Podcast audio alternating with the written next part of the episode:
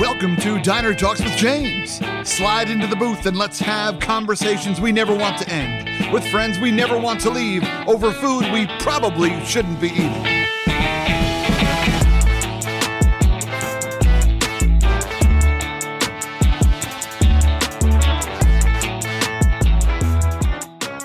My friends, what is going on? Welcome to another episode of Diner Talks with James. I'm James, and I'm super pumped to be here with you all today. Thanks so much for sliding in the booth with me. What are we having today, friends? You want a greasy burger? You probably want a greasy burger. You look like you're in a greasy burger mood today, and I ain't mad at you.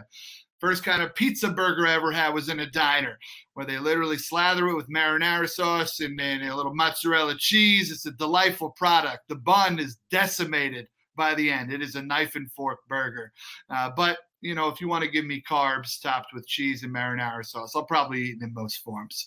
So that's what we're going to serve you up today, my friends.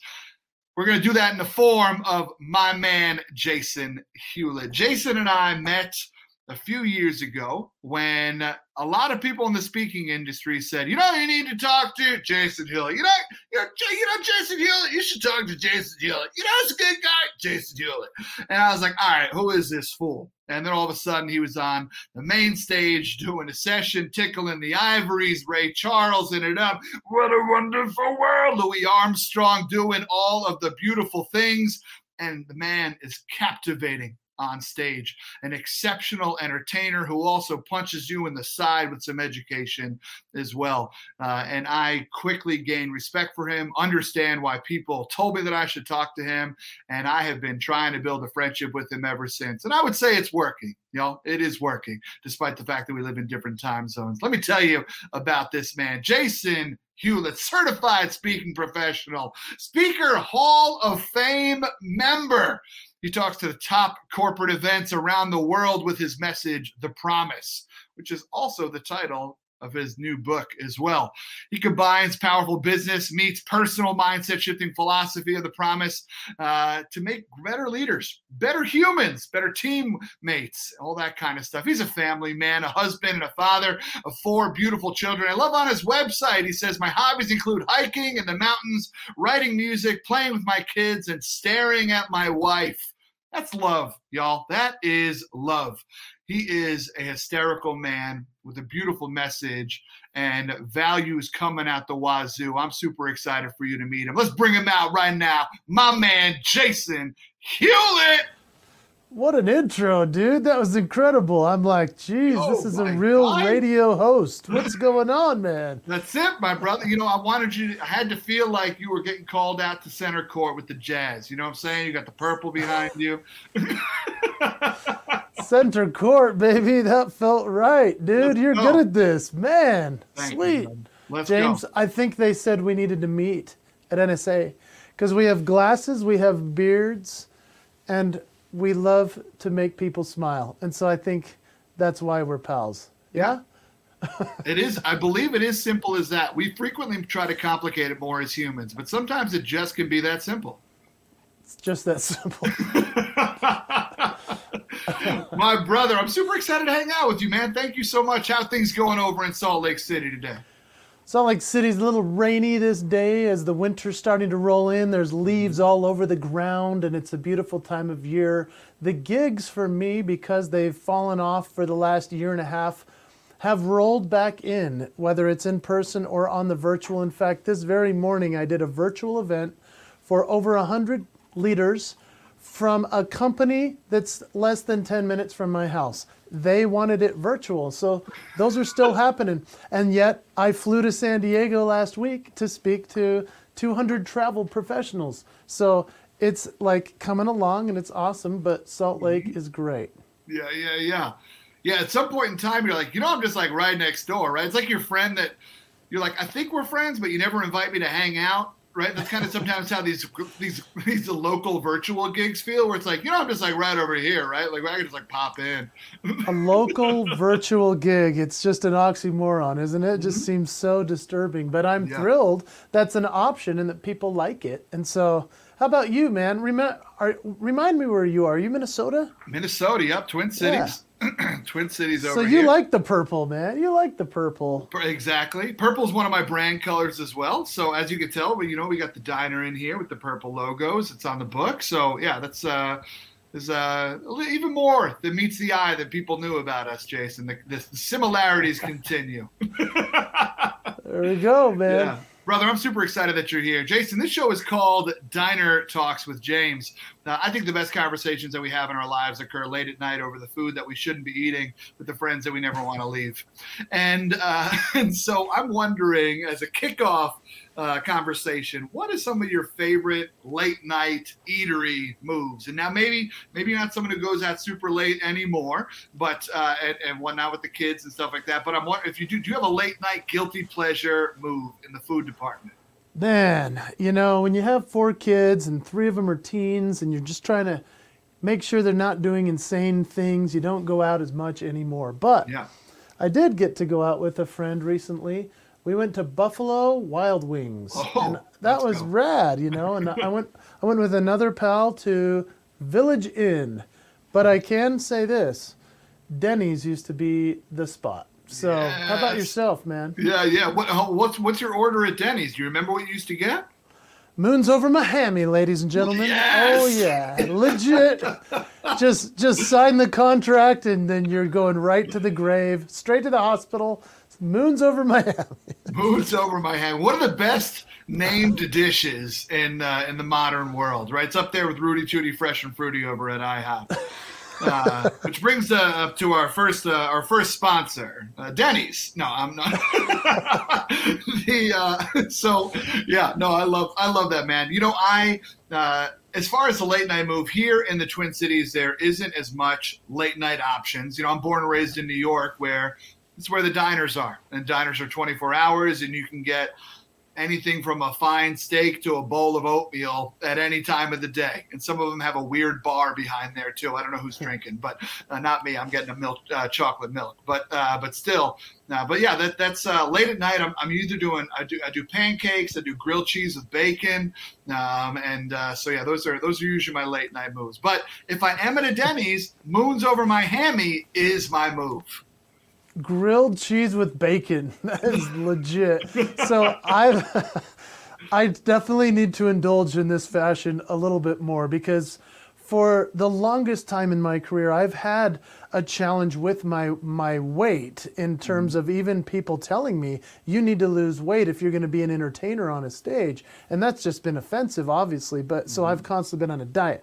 So if I go right now to Denny's I'm literally ordering that VIB breakfast thing where it's like, I, I literally say to them, Can you give me four of the omelets, just the eggs with the cheese?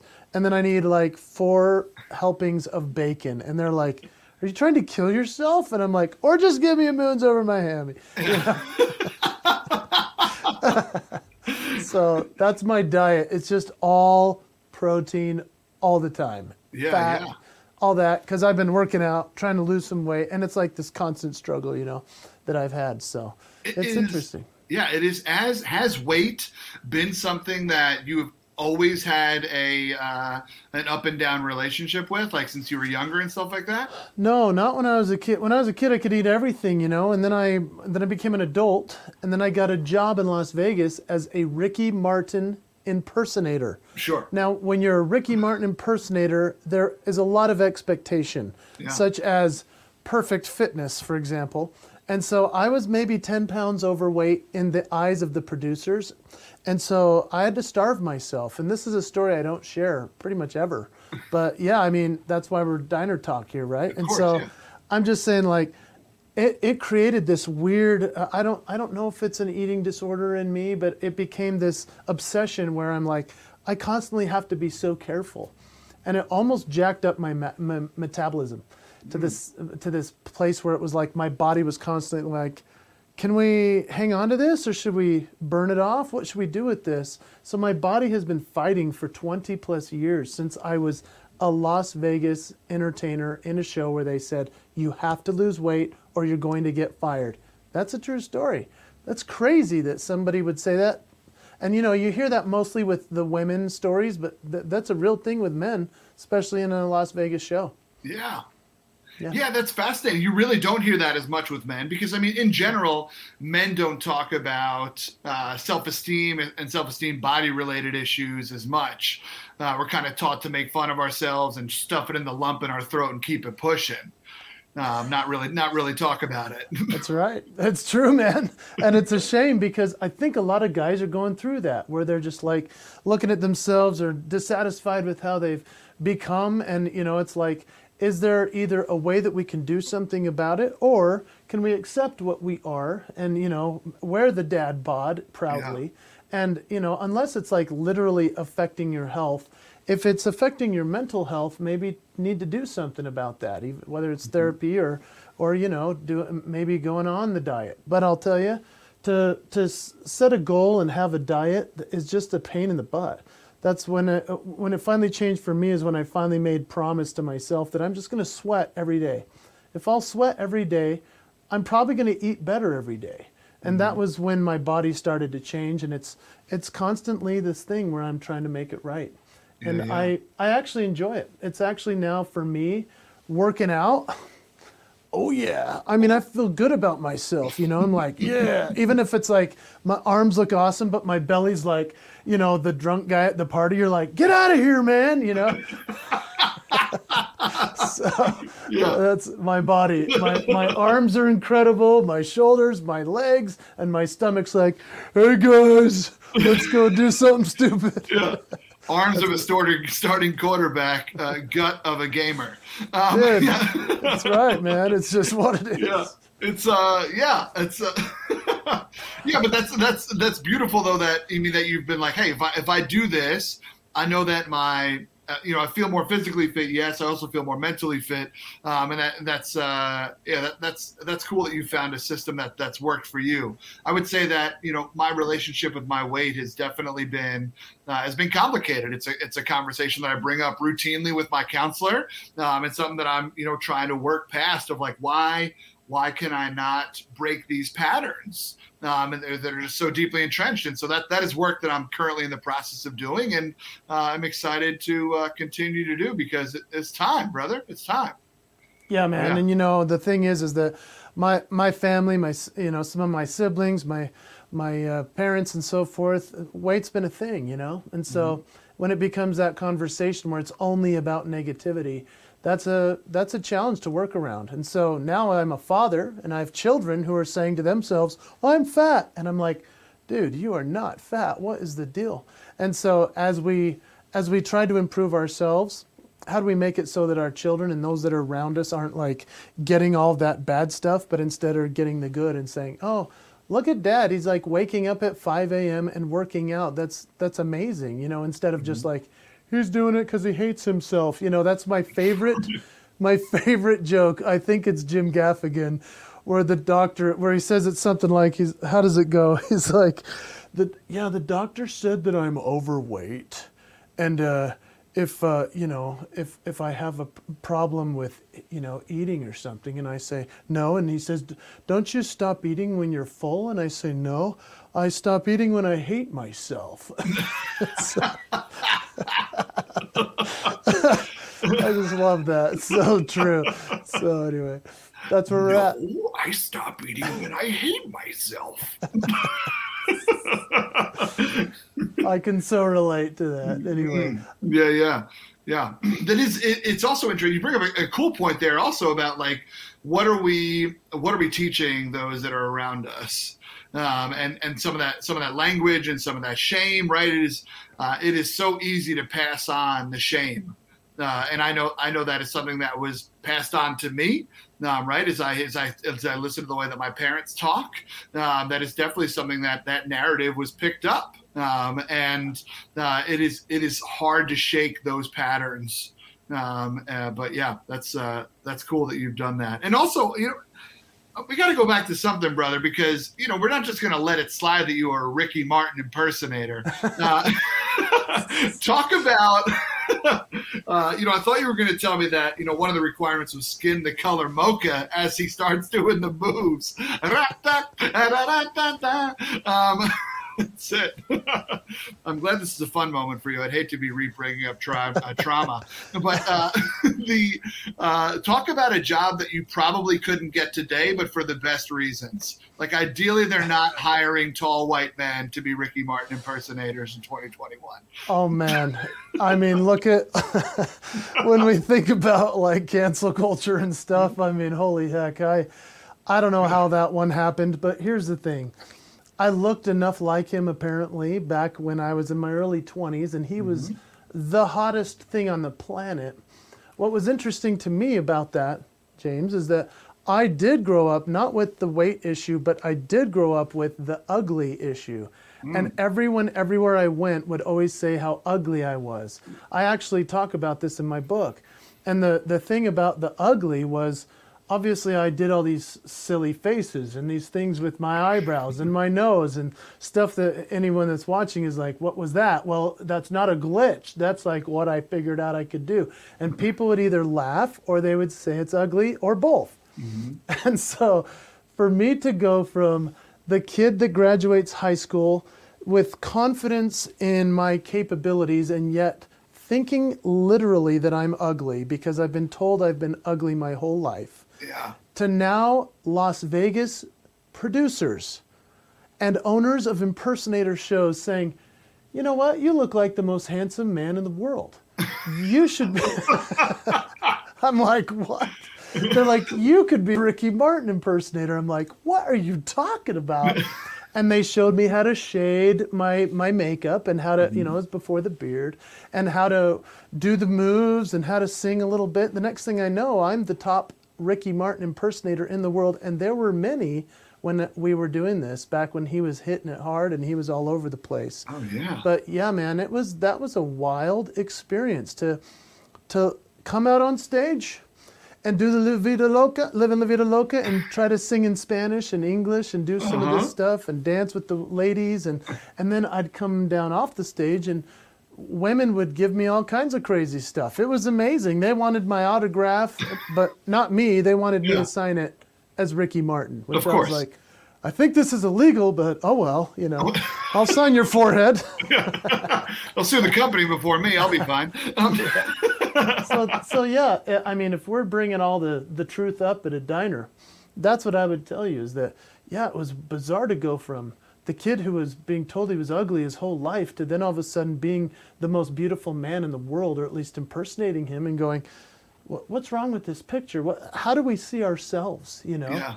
like what's wrong with this picture? I'm, uh, and I'm, I teach that now with my ICM process where I teach people identify, clarify, magnify, and people have to clarify for us what we don't see in ourselves. Mm. Yes. Mm. Yes. That, uh, I love that the ICM process. The, the, and what what a juxtaposition it is to go from thinking you're the ugliest person in the world to being Ricky Martin impersonator. Would you say that after that experience, um, would like after that, did you see yourself as more handsome? Did you see yourself as like ah maybe I'm maybe I'm okay, or you're like, or is it I'm only handsome when I'm you know doing the contour makeup and I'm doing the okay. Yeah. That was it. Yeah. Let me take once, off. I'm going to take off the handsome every night. Once I put on the makeup, I was like, boom, I am the sexiest man alive. It's very much like a Halloween costume yeah. where, you know, you've got Jim this shy person. Yeah, you got this shy person like Jim Carrey, and all of a sudden he's like, smoking. you know, and I'm just like, oh my gosh. I guess I can put on a character and feel better about myself. But yeah, I've had to work through a whole lot of that stuff, man with therapy or with performance or with discussions with friends and other things that it's been uh, it's been interesting but I'll tell you being a Ricky Martin impersonator was cool and then and it wasn't cool and uh, you know what else was funny they thought not only can you be Ricky Martin but you can equally be Elton John and I was like what? Because you look at Elton John and Ricky Martin, there is no similarity whatsoever in their look at all. And so I found out that if I put my glasses on the right part of my nose, I have the same nose, button nose as Elton John. And I had a little space in my teeth that I just colored in a little bit more. I put the earrings in, I put on the big feather boa and the outfit. man, it was spit and image stuff. It's crazy. But if you do if you do the mannerisms, what I call the signature moves of the artist, then the next thing you know, you can transform into them. And that's how I now teach leadership. I just say, hey, you have signature moves that make you uniquely you. And these are some that I can do an impersonation of, but how would I impersonate you? Yeah. That's your promise to share it with the world. So that was a cool way to start my career was to be both characters and I would I would be on stage as Elton John first playing the piano. I remember when I was young, me and Susie had so much fun. La la la la la la. And then I'd run off stage, switch into the Ricky Martin gear, and come out on stage upside, inside out, living la vida loca. And everyone's like, that that guy's awesome who is that man? Yeah, Who's right. that man? And they were like, "Where's the Ricky Martin guy? Where's the Elton John guy?" They didn't know it was me when I yeah. would meet them if I was in one character or the other. It was amazing. Wow. Yeah. Which yeah speaks to the uh, the commitment that you had and and the look uh, that you provided. That's that's and obviously the talent of the impersonation. That's uh, that's incredible. And you did see me. You, I think you saw me do some Elton John probably at the NSA thing, and that was fun to pull that old uh, bag of tricks out.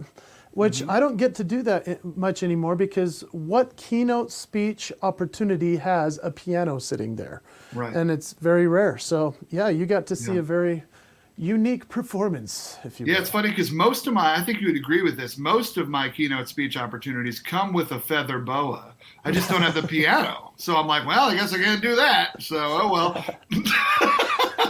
He's got a feather boa in his back pocket at all times. If only this man had a piano to, to do something with this. Yeah. Uh, so fun. So fun. Yeah. You know, it's funny. I watched you perform uh, the Elton John, and I thought to myself, it's a little bit funny. and that's all I thought about it. Um, but that's so, a great line. That's it's uh, no, it's uh, oh man, that's incredible. Uh, the the uh, the idea that you made your money as an impersonator is fascinating because I mean we obviously you, you, see the Elvis people you see I mean Vegas is Vegas is a fascinating a fascinating town with all the impersonators that are there. Um, and uh, we all know the phrase fake it till you make it. But if all you ever do is fake it you never really make it. Um, and so at some point in time we you know we take off the costume we take off the a, whatever and we're the you know we're the ugly kid who's looking for his car in the parking lot right? In our in our own brain. Um, no, nothing's changed. You know I, I, had an opportunity to be on tv recently and co-host a local show here in the twin cities. And uh, and and then i you know took off the mic and came home and my baby was absolutely wailing and just shit everywhere. And uh, and i was like well nothing no it doesn't matter that i was on like literally nothing matters. We're back in it and we're right? Like you know like it's just, it was a beautifully humbling moment of like always feel free to get over yourself. Um, and and but in but in the best way. Um, and so it's interesting because you know i'd be curious to hear your thoughts of what is the balance between owning your super move um, and accepting some of the flaws underneath right? As you as you teach others and as you even maybe for yourself because you know your own super super moves right? But you can't you can't pull up to arby's like a velociraptor and be like no this is my super move though. Um, right? Like like at some point in time you gotta you just you know you just need your uh, whatever. I can't think of an arby's product right now. Your curly fries and, and, and keep it moving. So i'm curious for you like you know how do you find that balance? How do you teach that balance that's a great question, and you're so funny. You know, if I were to pull up, and I do that sometimes, I go to Arby's and I'm like, I'll just have roast beef. you know, just throw it at me. it's awesome. no, um, no, that, that's the. I'll just have beef and cheddar. so it, the beef and cheddar. so here's how I would respond to that. It's that people see us in a certain light. We see ourselves in a certain light. Is there a way to bridge that gap? And I believe it's in a place called forgiveness. Mm. And if we can forgive the thoughts that we have of ourselves and the thoughts that others may place upon us that we may not believe or we don't accept. I mean, there's a, there's a weird feeling when you're famous to a certain degree. I've felt little levels of fame in my life, and that's been interesting because you can't believe that that's truth. That people are coming up to you and wanting your autograph and all this picture stuff because it's just like you said. You're mm-hmm. on the TV and you come home and the reality hits. I've had events where I was in front of 10,000 people in a stadium. They loved me, standing ovations over and over again. And then I literally walked backstage and I've gotten locked out of the dressing room. and I can't even convince the security guard to help me. Yeah. And so th- there's always this there's always this place of forgiveness, but a place of true um, acceptance and gratitude for humility. And so if we can find that humility and be be um, you know be okay with who we are, what we've got, and equally strong enough to be able to share that which we we know that we have because others have told us, then that becomes a part of our promise to share with the world what it is that we are. And equally to say it's okay if I don't live up to what they expect or what I thought I was going to keep of a promise for myself today. Mm-hmm. And I teach a lot of leaders that that very principle that hey, you know what? Uh, the the superhero, the superpower, and all of that. Maybe you don't see that in yourself, but you can forgive yourself of that, have humility, and be grateful for what you've got, and still share it. Yeah, yeah, I think that was beautiful. I love that. Uh, I love that line. The the sometimes the re- the relationship or the word that uh, that can uh, that can bring together uh, and make it to a beautiful situation. The, the view of others have us and the view that we have of ourselves. Uh, that word is forgiveness. I think that's that's a. I did, I just butchered your quote, but I'll go back and make sure it's right when I type it out. Um, but that that principle is uh, is is is really is really powerful. The the idea that you went from being an impersonator in Vegas to what you do now as a professional speaker is not the craziest leap in the world because there is there's entertainment on both sides, but at the same time, it is quite a jump. And I, kind of want to go back a little bit. You know, when did you know that entertainment was in your blood? Like, were you were you that four year old grabbing the microphone at the party and, and crushing it? Uh, you know, outside outside of church, were you you know like what like what like when when did Jason know that enter, an entertainer was inside of him and that was something you really loved. That's cool, man. I mean, when I was little, it was right away. I, I was five years old making people laugh with the big, the big mouth, the faces. You know, Pee Wee Herman was a star at the time, so I was like, "Hello, everybody!" La la la. and now it's illegal to do that, but I'm yep, just saying, yep, like, yep. like I was able to do voices right away. So if I heard Mickey and Donald and Goofy, I was doing that. I was practicing. I'm like, how's Mickey Mouse doing that? Oh, oh boy. Oh, oh, oh, oh, oh, oh boy. Hi, everybody. Mickey Mouse here. Uh, all right. Where's Goofy? Oh, yeah. Hi, everybody. Mm, Goofy here. Oh, yeah. Where's Donald? You know, so I became that guy. that was like wanting to laugh and so I practiced it. And I noticed that, yeah, people liked me because of that. That helped, you know. And never thought that it would be a career. I wanted to be an NBA basketball player, play for the Utah Jazz. That was mm-hmm. my goal and dream. But eventually, some teachers, some coaches, other people helped me to identify, clarify, and magnify, which is what I teach, my signature moves that have become what I have become. And now I can teach it authentically. So it's ever since I was little, man. How about yourself? I mean, dude, you're a you're a legit, hilarious, insightful, profound speaker. Have, Go have on. You shared. have you shared with your audience how it all like came to be? I was born. Um, so I. Uh... I remember when. I remember. oh, no. Okay. Well, my if you really want to know, my parents told me that I was conceived in Michigan, and uh, so that's where it technically started. But um, so, but yeah, I um, yeah, no, I mean, there's there's videos of me at a very young age at like it was uh, it was at my grandparents' fiftieth uh, wedding anniversary, and they had rented out this lovely hall. It was Long Island, so there was mirrors everywhere because that's how you do it. And um, and so and it was during dinner, and I at some point decided I was done with dinner.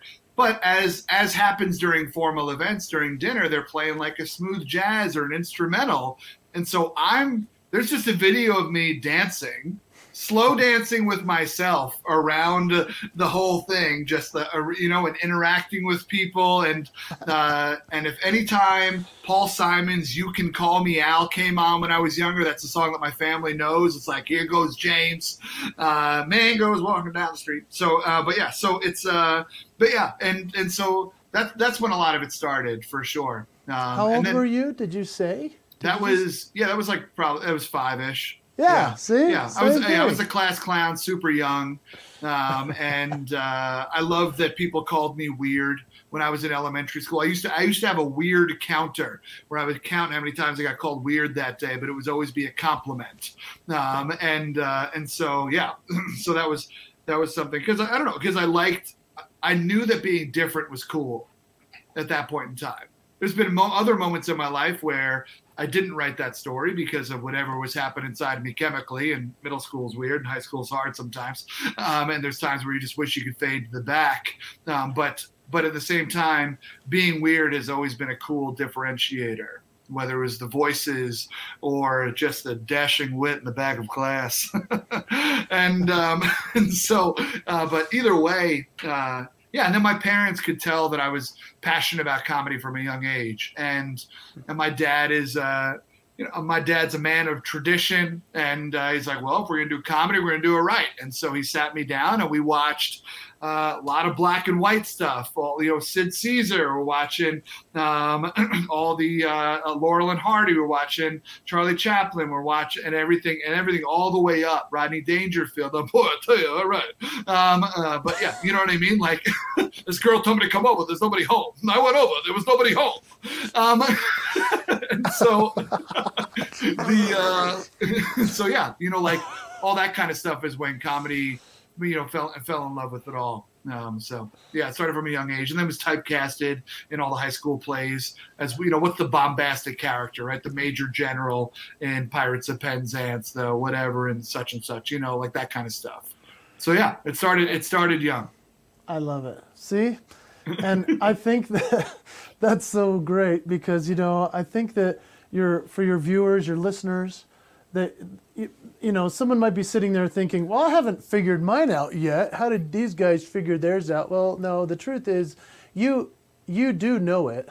Mm-hmm. you've been using it to get the job you have. You've been using it to get the relationships you're in. You've been using it to even maybe get out of the relationships you were in. You know it's it's your signature moves. It's that which makes you who you are your gifts your talents your attributes your skills and that's where identifying it for yourself and saying, these are some things that make me unique. That's what's so cool about you, James, is that you're just this incredible cumulative co- collaboration of all the things that you've discovered through your life that worked, that pushed some buttons, that equally brought people to you, and that's how you connect. I mean, dude, it's so cool to see who you are now mm-hmm. that you yeah. live your promise. It's awesome.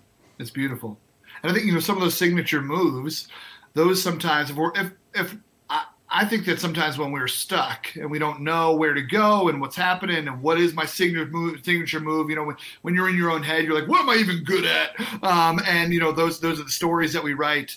Uh, and and I think a lot of it goes back to some of those times when we were young and we weren't thinking about it and we're just we're just doing things because they brought us joy and and that we just and so what were some of those things that that we did that brought joy to other individuals and brought joy to us when we when we weren't even thinking about it when it didn't matter when uh, a job wasn't on the line when uh, dreams weren't on the line responsibility wasn't necessarily upon us. Um, and and often there's some nuggets in there that we could bring in.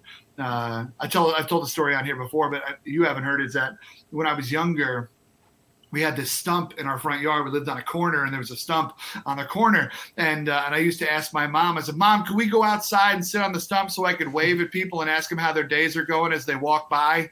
And like that's just what I wanted to do, right? It was an innocent, just like that's who I am. But like from an early age, I wanted to meet people and wanted to know how they were doing and wanted to try to put a smile on their face. And like some of those moments that we had when we were younger that we told friends who know us now, they'd be like, oh, of course you used to do that. That is so you. Um, right? Like some of that stuff, those shoes still fit. That is so beautifully said. I love that. and you know what? That's why I wrote the promise to the one, the promise to yourself. And so, for anybody that's listening and thinking, well, I don't know what I've got, I don't know what makes me unique or awesome, well, you've been using it forever, or you hid it away in a drawer after somebody said it was ugly and you were a teen and you were like, okay, I'm going to stop doing that one thing. Well, can you have the permission by listening to someone like James or someone like myself and say, okay, I'm going to step bravely back into what I was naturally good at, whether it's you know, I mean, a lot of artists out there that have been stymied by the teacher who's like, I don't know what that is. And they're like, it's a picture of you.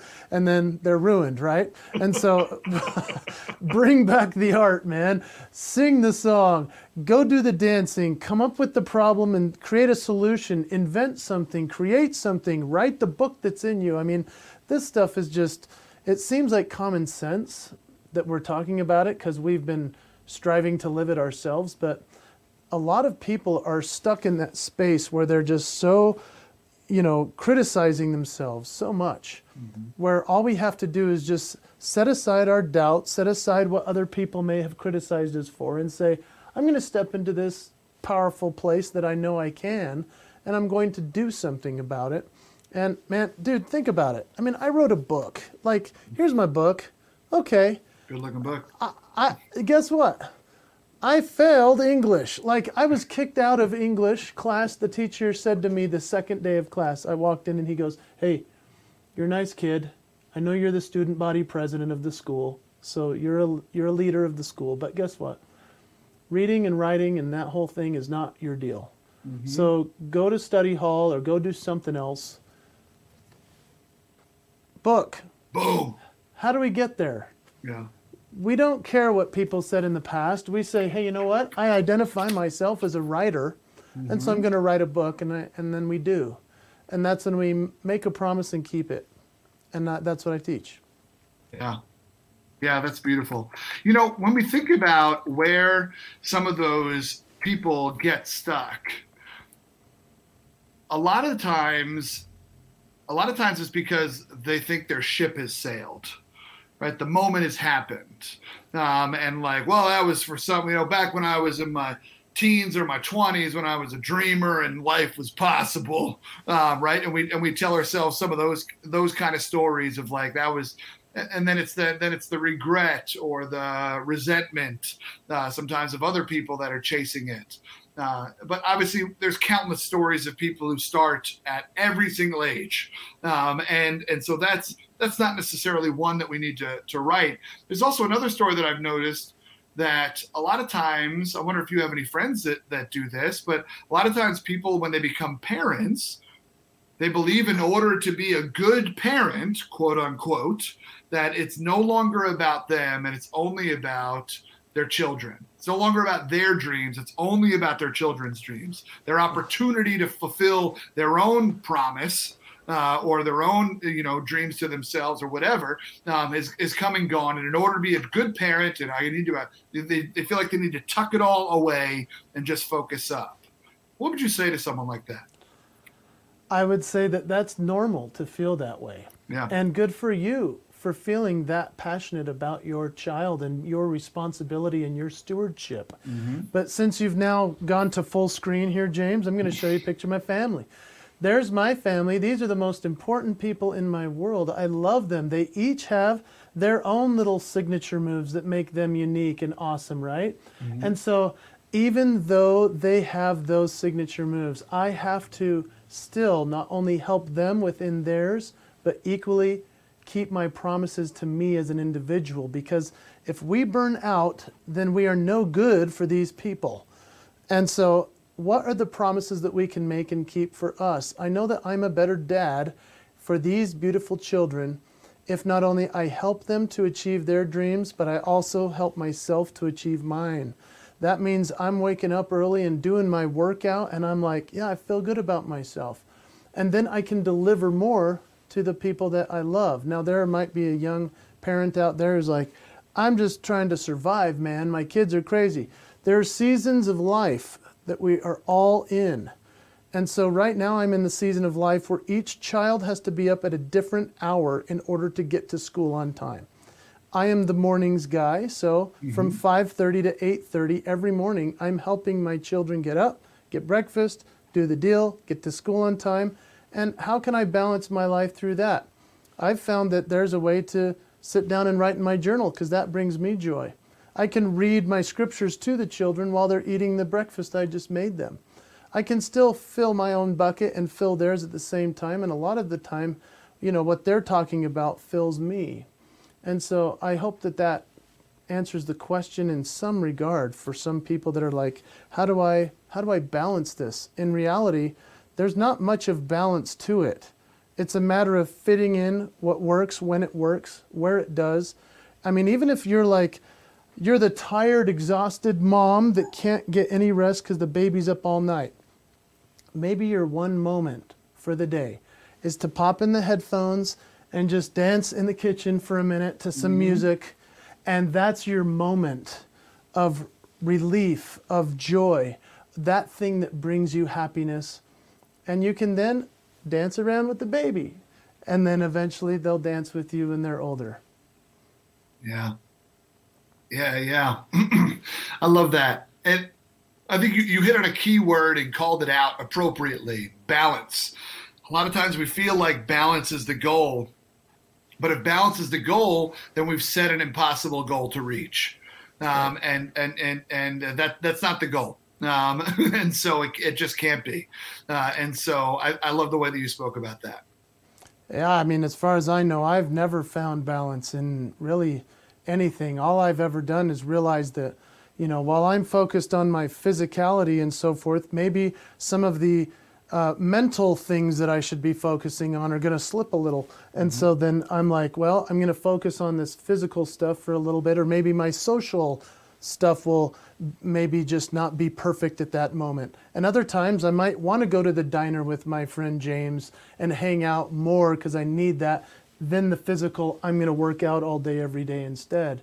Mm-hmm. That, that, that's just the seasons of life that we can find ourselves in and accept that that's where we're at. And then say, and part of our promise is to be fully present in that moment. If we can be fully present, then we can feel better about it and be happy. It's, mm-hmm. That's really what we're trying to do here. Yeah. Yeah, I agree with you. I agree. You know, another big key piece to to happiness and to feeling happy, feeling fulfilled, et cetera, et cetera, is is integrity. Um, and having integrity is uh, is important. It, it's uh, it's truly the it's it's the mast for our sailboat, um, and and it allows us to be uh, stand up and, and and wake up every morning and be like, you know what, I did my best. To go to bed every night and be like, you know what, I did my best. And and, and it's just and it's still I, I, tell myself when I wake up that I did my best because uh, I think it's important to you know after each night of sleep to be like, eh, you know, that's pretty good.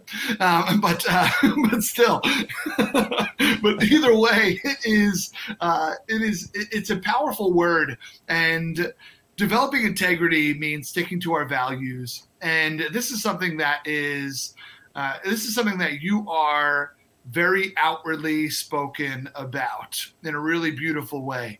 Um, you are a, a, deeply religious man, um, and uh, and and it is uh, the way that you speak about it is always powerful. And on, on, on LinkedIn or Instagram or, or wherever it is, um, even even on the stage. Um, and so uh, to the point where when you first sent out your book, I, I now own your book um, and have read it. But at first I was like, ah, this might be uh, the promise to God and we're going to learn about it right now.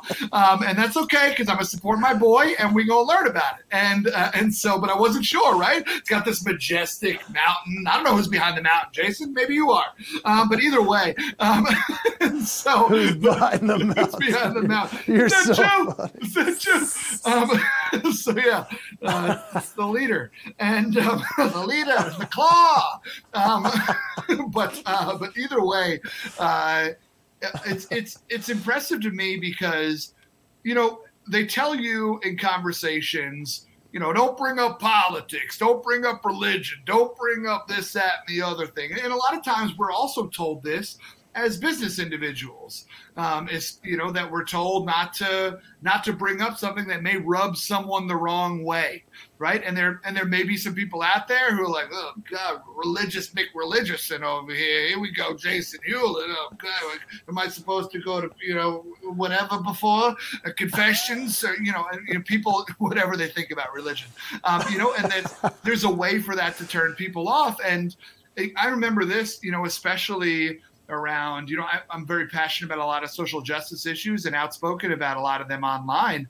Um, and and i had an uh, my uncle recently was like hey you may want to tone down the way you talk about that. You know some of your clients may not appreciate or that may that may make some people not want to book you because they're like oh is he going to come and stand on our stage and say that um, and whatnot and i remember that moment being like no.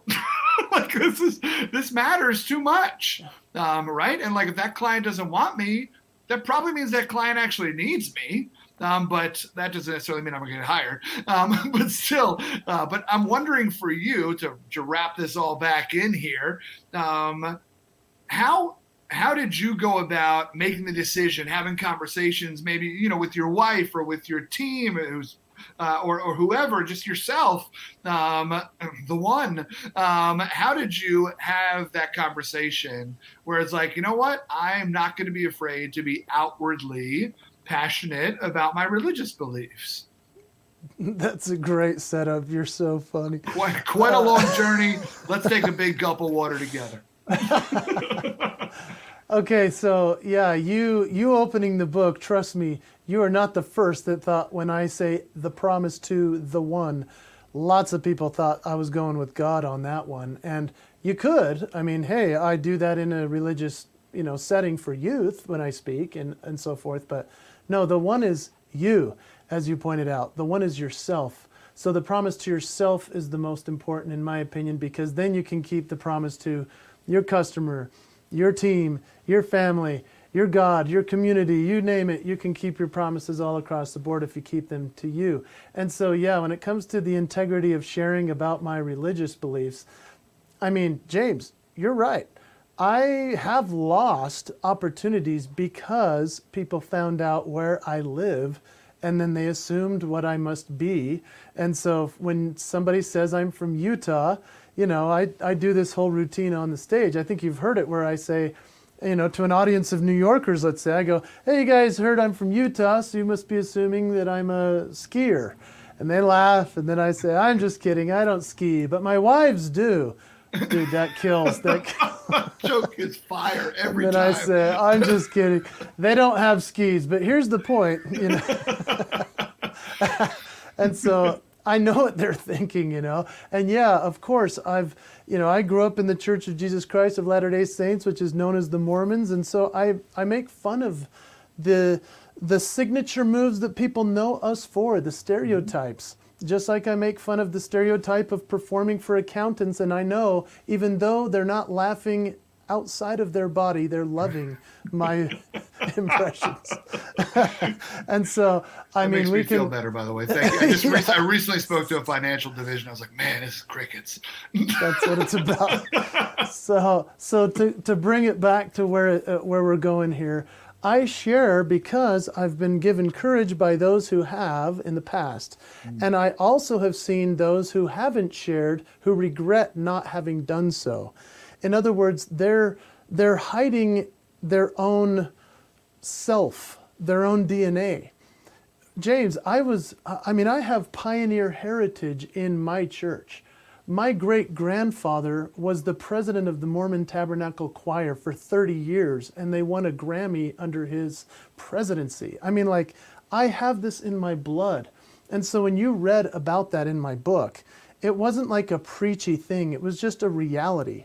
Yeah. And I remember hearing comedians like, you know, Jerry Seinfeld joke about being Jewish, and and these Catholic comedians that would joke about never going to church because they're Catholic. And I thought, well, if they can say that, what can I say about being a deeply religious guy who reads a, a book that's called Mormon? I mean, it's very mm-hmm. interesting to be able to share it without it being preachy. And I think that's the important part is that I'm not going to preach at you. I'm going to just tell you what is for my life and how it can affect you in your life. So the more you know about my reality and where I'm coming from, why I stand on the foundation I do, that can help you to understand yours and define it for yourself, whether you are a Baptist, you're a Buddhist, you're atheist. I don't care what you believe. What I care is that you believe in yourself and do something about it. Yeah. That's so beautifully put. You know, uh, Jason, I don't know if you knew this about me. I'm born and raised in New York, went to school down in North and South Carolina for undergrad and graduate school. And in the South, the second question you get asked after "How are you today?" Uh, or "How y'all doing?" Um, is is uh, what church do you go to? Right? If they've never met you before, "How y'all doing?" and what church do you go to? Um, and and like, and that's that's that's question number two or three. Um, and as someone who uh, is not religious, uh, that was always like, oh God, here we go. Another person's gonna. I mean, I'm either about to get preached to, I'm about to try to get uh, con- a, a, conversion attempt, um, or I'm or or I'm about to get judged, or maybe all three sometimes. But some people are good, um, and so, but it is. Uh, it's interesting because in a lot of those conversations that I had with folks, you know, the way that they try to quote unquote convince me was like, well, you know, in the Bible it says blank. And I was like, you know, I have to believe in the book that you're reading from in order to, like, you got, like, it's, it's a few more steps that need to happen. And so this is what I respect about the way that you post um, and, and the way that you share about it, because it is what you just said. It's never like, hey, you, do this. Come over here. Um, get right? in the water. Come get, get in the, water. water. Come on, let's go get in the water. Yeah, exactly. Yeah, yeah. All your words don't start ending in th, right? Um, and so it is. Uh, it is. But yeah, and and the integrity that you have about it with your business um, is uh, is is beautiful, right? That this is this is what it is, and you either want it or uh, you either want it or you don't. Um, and if you don't, I question why. Um, and a lot of those things. Um, you know, so many people don't lean into things that make them uncomfortable. Understandably, no one's like, can't wait to feel uncomfortable today. But yet, at the same time, that moment, that moment is beautiful. But instead, it's like quick, like walls go up. That's not for me. I'm out of here. Uh, as opposed to, what if I asked another question? What if I just just gave a little bit more time to the moment, uh, as opposed to this makes me uncomfortable. It goes against what everybody on my Facebook feed says. Um, so I got I got to go. Um, so I, I appreciate the way that you talk about it and the way that you carry yourself. Well, that's nice of you, man. And I'm sorry you've been through that because I think everybody's been through that in their own right. And it leads us to different places, perhaps. But I'll tell you, as somebody who was a full time missionary for two years in Brazil, I've spent my whole youth saving money to be able to pay for myself to go and do that service for Brazilians. And I had to learn Portuguese and I had to live on next to nothing to make it work. And I had to live with a guy that I mostly hated most of the time, that we'd walk around in ties and, and then we were trying to figure out how to speak the language. And eventually you'd get another companion who was a nice person. I mean, it was a crazy experience. But I'll tell you what, the more I preached and taught about the gospel of what I believe, which is of Christ, the more I realized that a sign like yours behind you right now really is important. It really matters. Whether I believe it or not, you believe it, and so I can respect you. I can, I can uh, endorse you as the human being that I know and love. You know, just from our interactions. Mm-hmm. Uh, there's no judgment there. And so, whether I agree with you 100% or I'm far away from you, I can still be your friend. I can still, you know, keep a promise to myself to be like, what, do, what can I see that's great about this person? because every person I feel has something wonderful about themselves. Yeah. And you know, I, I became, I think, a little more brave in my posting um, when when people started to acknowledge that they would say, "Gosh, I was worried it was going to be some kind of preachy thing. Instead, it's just facts. You know that you do this, and that's what you are." And we're we're probably both fans of Penn and Teller, but Penn Jillette, I, I believe he's atheist, but he said some kind of quote that I'm going to botch, but you could probably Google it. He said something to the degree of like, obviously I don't believe in a God and I don't believe in that stuff, but if I know somebody believes that and they do not preach it or share it with me in, with their belief system that it might save or help me, then I feel really bad about myself and our relationship because they never even said anything. They must hate me so much mm. that they don't want me to even know what's possible for me. And that's why he always said to himself, I'm okay with somebody saying a little something extra in that vein. There's a really interesting quote about it. I don't remember what it is, but that's when I started posting more like, this is just my life. Yeah. And this is just what's beautiful about me, just like what's beautiful about you. Mm-hmm. And so that's part of the promise is to share that. And James, I have lost work because of it. And that's okay. Just like you said, you know, you're like, well, uh, I'm not changing that just because you said I shouldn't do it. That's when I think we need to lean in even more. If we believe it, we need to say, okay, that's part of my integrity. I'm going to keep the promise to share it. And yeah, mm-hmm. I've gotten calls from clients that are like, hey, wait a minute, where are you flying in from? Utah. Are you? And I'm like, yes. And then they're like, oh, we can't have you come because of that. And that's the end of the conversation. That happens quite wow. a bit. Persecution is real in this world right now. And it's not just happening at the different demographics and so forth that we hear all the time. It happens. It, it happened to me recently, actually. It's just mm-hmm. what it is. Yeah, yeah, yeah. Yeah, I'm sorry that happened to you, brother. Um, it, it, it is what it is. Uh, is uh, is true, uh, but at the same time, there's uh, there's movement, right? We don't need to throw our hands up and be like, "Well, guess we'll catch them next." Coming to Christ, um, right? Like, or whatever. We'll catch them. We'll catch them after the next meteor hits Earth, um, or you know, whatever, whatever. Right? Like, it's uh, it's yeah, it's uh, so yeah. I don't know. There's still there's still there's still stuff that can be had and conversations that can be had. You know, when we go back to this idea of of the promise. Um, it is it's a powerful place to commit to oneself. And, and I define commitment as patience plus persistence. Um, and, and, and so, uh, so with that, uh, with, with laying my definition onto you, um, you're welcome. Uh, I, I, like that. I'm curious. Yeah. commitment, yeah, patience plus persistence. I like that. Commitment man. is That's patience. But yeah, it's patience because growth is a process. Yeah. Yeah. And it's persistence because growth is a process. Um, and so when we come into this idea of the promise, um, I'm wondering. I'm wondering, you know, you talked about forgiveness. I'd love to hear you talk a little bit of, about a powerful word called grace. You know, we have a lot of mental health things that are going on in our world, and a lot of it, a lot of us are writing stories about ourselves and whatnot. I'd be curious to hear your your thoughts on the word grace and and where does grace come in to your life in regards to yourself. You know, we can go back to uh, when those moments where you walk off stage, take off the Elton John glasses or the Ricky Martin makeup, and all of a sudden you were, you know, ugly, quote unquote, ugly in your eyes again.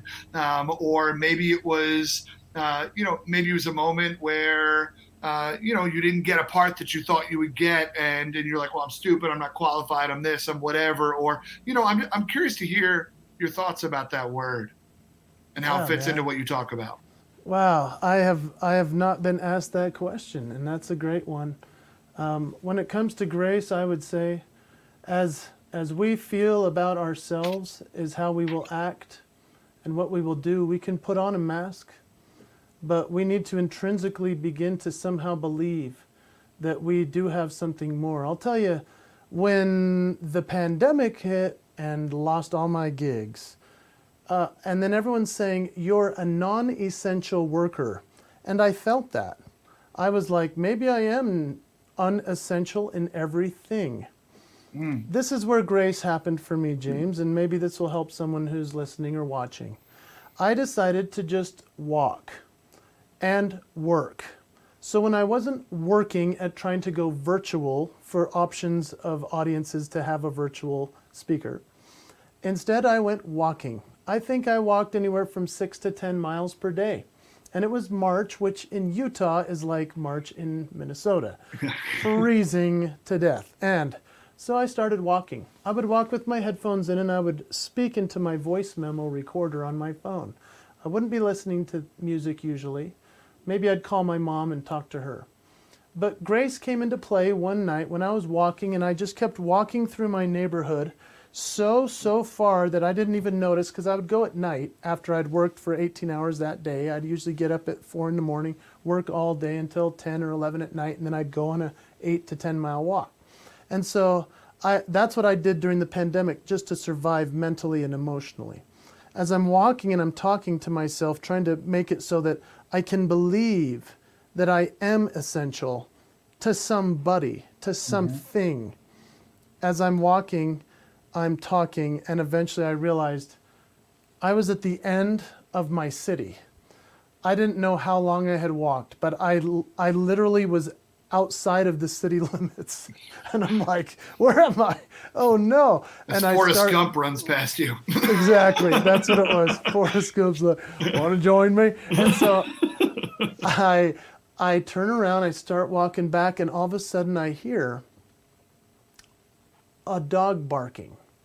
And I look around, I'm like, what is the dog? What is the dog doing out here? Because there was nothing except for a couple of foundations of homes at the end of our city. yeah. And I all of a sudden, as I'm hearing this dog bark, and I'm like, that's not a normal bark, it's some craziness. And I'm, I'm feeling bad about myself that I have nothing to offer the world. I walk over and I look down in the foundation, a newly poured foundation. It was firm. The dog was just stuck down there, not trapped in the cement, but just, it was too deep for the dog to jump out. And I go, hey, are you stuck? And he goes, yes, help me. You know, he's just barking at me. And so I'm like, hey, let me help you out. James, I had my voice memo recording this conversation. I climb into the window well. I climb down. The dog leaps up to me. It's a little pug. You know, a pug's Yeah. legs are so small. I, leaps up, and I, I go, Oh, hey, buddy, here you go. And I shoved him up out of the window well, which was taller than me. It was like seven foot deep window Yeah. well. I climb out of the window well, assuming the dog has just run back home. Instead, he's waiting for me. And he just starts licking me and, and hugging me. Mm-hmm. And I was like, I guess I'm essential.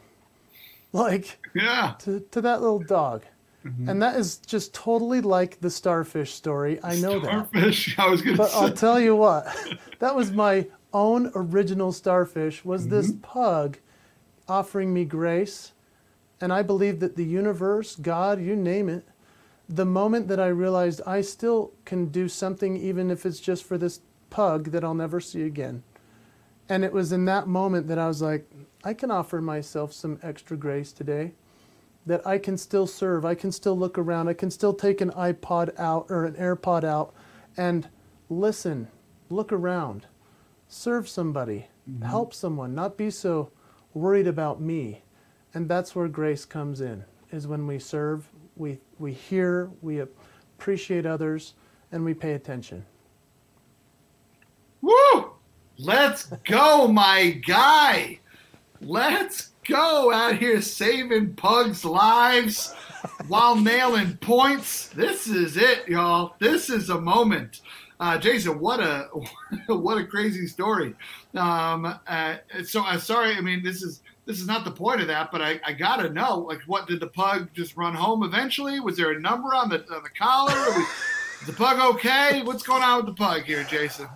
Pug hugs me while I'm climbing out, wipe, you know, dusting myself off. He goes, Yeah. "Thank you, thank you," and he like pawed and tried to hug me, and I go, "Oh, hey, good job!" And then all of a sudden, he just went, poof, and he ran off, and I just stood there like, "Well, that was amazing. What, what was that all about? My Yeah. gosh!" And yeah. and I don't know what happened to that bug. Maybe it crossed the street and it's dead. I don't know, but I'm just jumped into the next foundation. yeah, it's like help, help. but I'll tell you, man, that was an extraordinary moment for me because I came yeah. back late that night. I sat there and I thought, well, I don't know if my family needs me. I don't know if my parents need me. I don't know if the world needs me anymore, but I guess that pug needed me. So maybe I should just be present to who needs me, and then I'll I can be essential. And that's how I offered myself some grace. Yeah, that's beautiful. Uh, grace is grace is one of those words that is something that I suggest to a lot of other people, but don't always do myself right? Like that's like I'm, I'm a pharmacist. I'm like you should you should have grace. Give yourself grace. And then, but when it comes to me, like you want something, like, hey, hey, hey, I pass out the drugs around here, pal. Okay, I don't take them. Um, and uh, and and that's that's frequently. Uh, a word that I've tried to build a better relationship with. I'm doing it in counseling as I learn more about who I am and the perfectionist that is within me, according to my counselor. Uh, I asked, but am I a good perfectionist? Um, and uh, she didn't appreciate that. Um, but, still, it is uh, it is it is still the thing that is, that evades me some days, and so I really appreciate you sharing that. Um, that I appreciate you sharing that story, especially just in where we are. Uh, the grace we have for ourselves uh, is is a powerful is a powerful thing because in order to in order to live that promise, in order to let yourself uh, write the story or rewrite the story that this is the moment for you to use your your uh, your, your special move um, and, and stuff like that. Like uh, that's that's also it, it's a, the forgiveness, it's the grace that like it's okay that it hasn't happened yet. Um, so uh, I love that, James. Good, yeah. good, good way of saying it. And you know that's why I think we enjoy coaching people mm-hmm. too. I mean, as much as I like speaking, it's interesting to coach somebody and see them fail at the things we just talked about. Mm-hmm. And then I'm like, why are you so hard on yourself? And then I'm like, why am I so hard on myself? you know? So you're totally right. That's what it's I like. The, it's like the echo about. game. Why are you so hard on yourself? Why are you so hard on yourself? And I know you are, but what am I? Um, yeah. So, dude, you're spot on with that, and that's true. That that is how I how I discuss it with the people I coach. In fact, when I'm coaching uh, somebody who's trying to be a better speaker or you know they're they're trying to figure out their legacy because I talk about promised legacy projects with CEOs that are have just retired and they're trying to figure out what's next or somebody wants to become a speaker and I'm like, "Hey, forgive yourself. It's okay. Have some grace for yourself." Yeah. And then I'm like, "What am I doing, man?" So, yeah, it's helpful to be able to then say to that person, "Hey, you know what? I struggle with that too." Mm-hmm. So let's get through it together. Come on, let's cheer each other on. Yeah. Let's go for a walk together in my neighborhood. yeah, let's go let's find, find, a dog. Let's find, let's find your pug. Um, your, find your pug. oh, we go we go get t-shirts, Jason. Find your pug. Find your um, pug.com. Yeah, it's gonna be great. Jason, it has been such a, a pleasure uh, to talk with you, to learn with you, to laugh with you, uh, and to love with you. I really appreciate you, brother. Thank you so much for for sliding into the diner. Do me a favor, man. Uh, do me a favor. Let the people know where where can they stay in touch with you. You know, I'm really on LinkedIn the most, I would say, and Facebook a little bit, and Instagram, and Twitter, and YouTube, and I'm I'm just messing, dude. I I prefer LinkedIn, and then uh, and then of of course JasonHewlett.com. And so, yeah, I mean, that's the place. But I think our, you and I are, we, we interact mostly on LinkedIn, yeah? Would that be the place? Or where are you? LinkedIn, Instagram. Instagram yeah, is where Instagram. we also, we've been known to uh, slide into each other's DMs. That's it. That's it. So, that's it. Yeah, man. I, I just know this. The social media has two words, and most people focus on the second one. Mm-hmm. I'm focused on the first one. Uh, I think the sociality that has been lost through the pandemic is the opportunity to have conversations like this with people that we really respect and admire. That's why I like being here with you right now, and that's what's fun about having a social experience with people we've never met, but we can through social media. And so, you know, whenever I'm on there, I try to connect with people as best as I can. So that's part of my promise. That's beautiful, brother. Thanks so much for hanging out with me in the diner today, man. It means the world. Thank my you. man. I appreciate you, dude. Y'all, that was my time with my dude, Jason Hewlett. What an incredible man. I didn't know if he was going to bust out some impersonations. I wanted him to, but as a comedian, you can't ever tell another comedian, hey, can you do that thing that you do? That'd be great if you could do the thing you do. Thanks. No, dance. Dance now. Um, so I'm really appreciative that he, that he let us into some of that brilliance as well. And more than that, I appreciate getting into his words and hearing about the promise and thinking about how do we talk to ourselves? What are the times where, when we see that we're ugly, maybe other people see that we're Ricky Martin? Uh, and it doesn't mean that they're wrong. And that's a big thing for me. Other people are allowed to see our greatness before we do. Uh, and it doesn't mean that they're wrong. Uh, and I hope that you are allowing yourself to find some of that grace, some of that forgiveness that Jason talks so beautifully about. Thanks for coming to the diner and kicking it with us, y'all. Until the next time we get to hang out, do me a favor keep punching small talk in the face and asking better questions. You all take care. Thank you so much for tuning into this episode of Diner Talks with James. It was so much fun getting to hang out with you and finish our milkshakes in that squeaky red leather booth.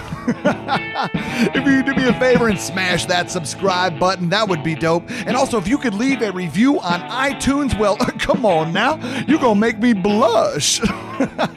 also, if you want to be a part of the action, we record these live on YouTube Live every Wednesday night at 9 o'clock p.m. Eastern Standard Time. Go to YouTube and type in James T. Robo and smash that red subscribe button so you know when we go live next. Also, while we're on the subject, I'm James T. Robo all over the internet. I post meaningful content on Instagram, witty content on Twitter. Let's get connected in some other places, folks. And as always, if you're interested in learning more about the guest tonight, please check out the show notes. My friends, until next time, keep punching small talk in the face by asking better questions. Y'all take care.